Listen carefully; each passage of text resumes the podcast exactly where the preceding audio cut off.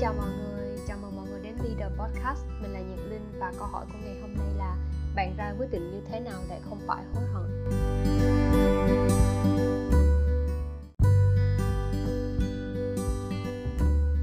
Gần đây thì mình có dịp đọc một bài báo với chủ đề là Top 5 điều mà mọi người sẽ hối hận trước khi chết trên tờ The Guardian và năm điều này được cô Broniwa, một y tá người Úc tổng hợp lại trong cái quá trình cô đó chăm sóc những bệnh nhân nặng ở 3 tháng cuối cùng ở cuộc đời của họ. Cô đã hỏi những cái người đó là họ sẽ thấy hối hận về điều gì hoặc có điều gì mà họ muốn làm khác đi không trong cuộc đời của họ trước khi mà họ qua đời.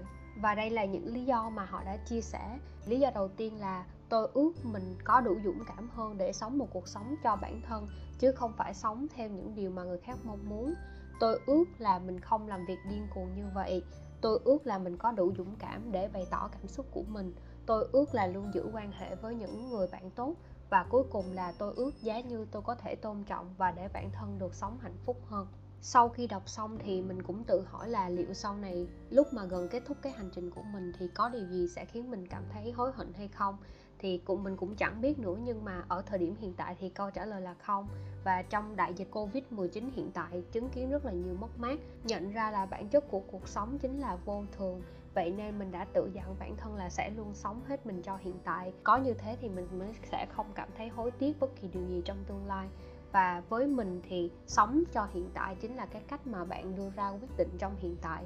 Vì theo nghiên cứu, một người lớn có khoảng 35.000 quyết định và lựa chọn trong một ngày đó cũng chính là cái điều sẽ tạo nên một ngày của bạn, một tuần, một năm và cả cuộc đời của chúng ta. Từ những cái việc rất là đơn giản và nhỏ nhặt như là sáng nay sẽ ăn gì và có nên mua cái áo này hay không, đến những cái quyết định quan trọng và mang tính dài hạn hơn. Ví dụ như là nên học trường đại học nào, ngành nào, nên làm việc ở doanh nghiệp lớn hay là start up sau khi tốt nghiệp, có nên đầu tư hay không và nên bỏ tiền vào những kênh đầu tư nào thì là phù hợp và mọi quyết định không ít thì nhiều sẽ đi kèm với rủi ro.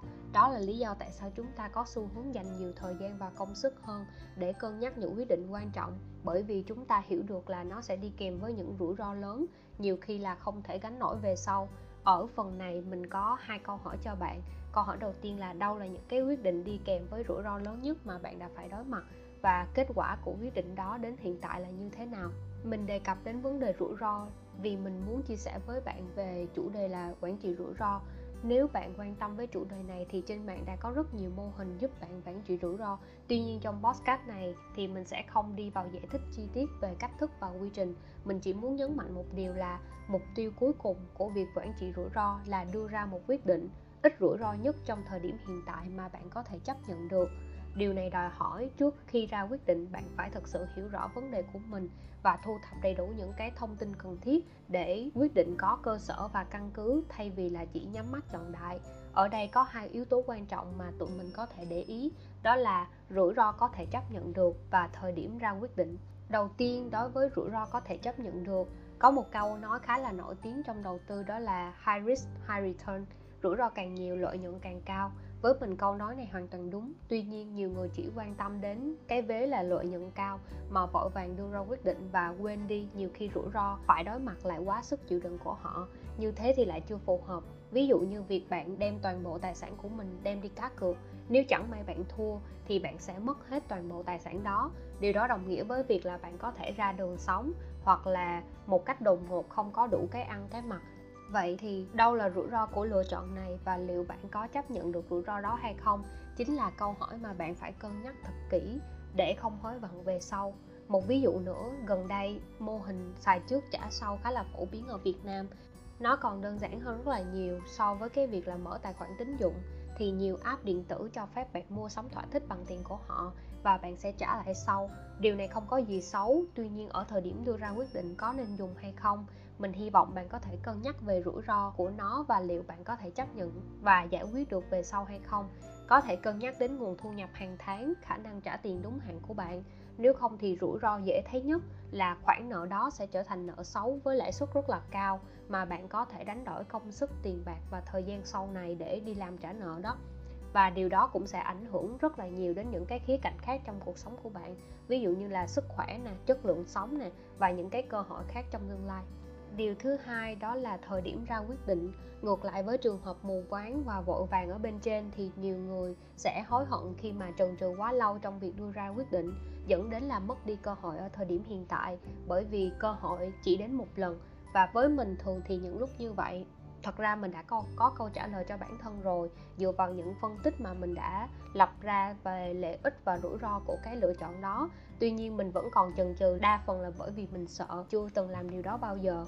Mình sợ vì mình chưa thấy ai làm điều đó hoặc là đơn giản chỉ là mình lo lắng mọi thứ nó sẽ không diễn ra theo cái cách mà mình mong muốn.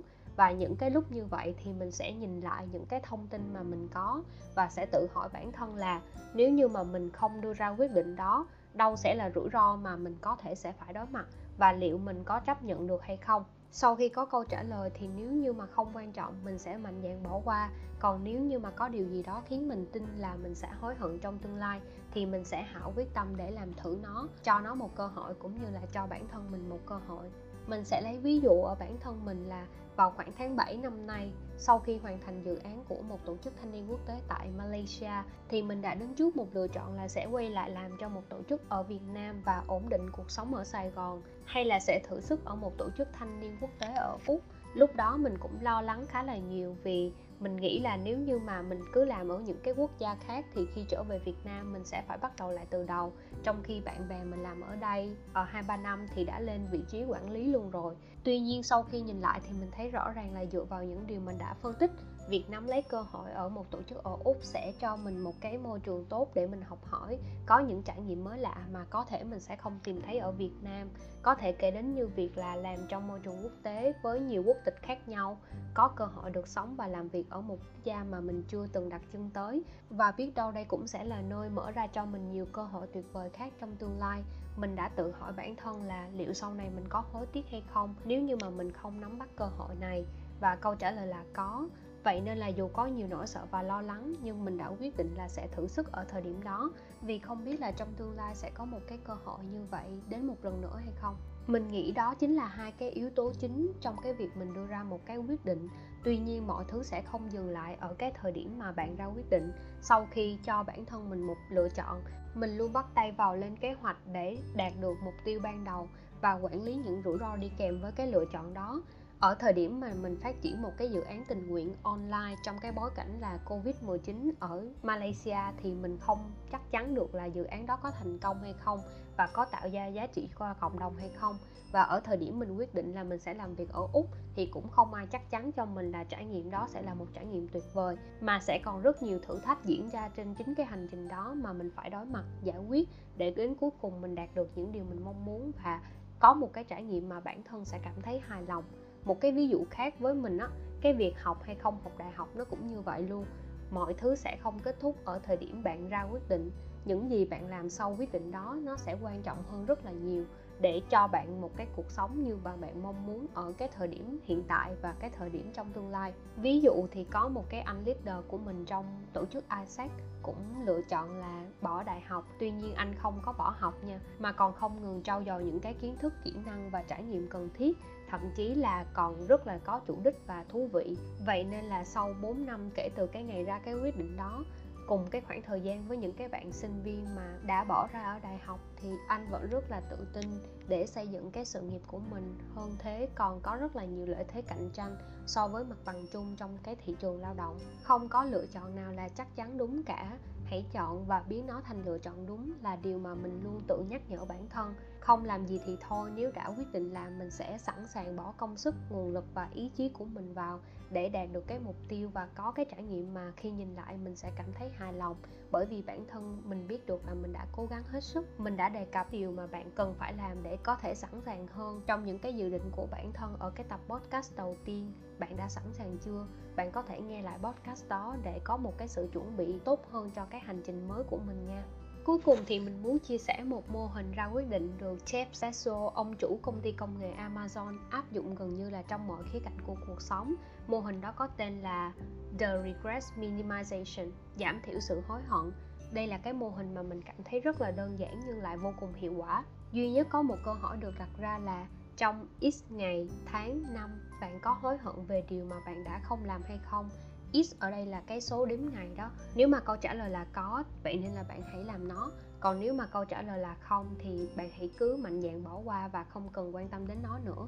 Mình ví dụ như là nếu như mà bạn đang cân nhắc, bước vào một mối quan hệ tình cảm bạn có thể hỏi bản thân là liệu trong một tháng, một năm hay là 10 năm tới bạn có hối hận nếu như bạn bỏ qua cái mối quan hệ này hay không? Và câu trả lời cho câu hỏi này sẽ giúp bạn đưa ra một quyết định mà bạn sẽ cảm thấy ít hối hận nhất về sau. Mình hy vọng là bạn có thể tìm thấy những thông tin bổ ích và phù hợp với bản thân trong bài chia sẻ này. Và mình cũng hy vọng là bạn sẽ có cho mình một cái kim chỉ nam để đưa ra những cái quyết định trong cuộc sống để bạn sẽ không hối tiếc về sau. Mình nghĩ đến cuối cùng á, chúng ta sẽ chỉ hối hận về những điều mà mình đã không cố gắng hết sức. Và đó chính là cái kim chỉ nam trong cuộc sống của mình để luôn sống hết mình cho thời điểm hiện tại. Cuối cùng, sau podcast này thì mình có hai câu hỏi dành cho bạn. Thứ nhất là, bạn đang phải quyết định điều gì? Và thứ hai là, bạn sẽ làm nó đúng như thế nào để không hối hận về sau?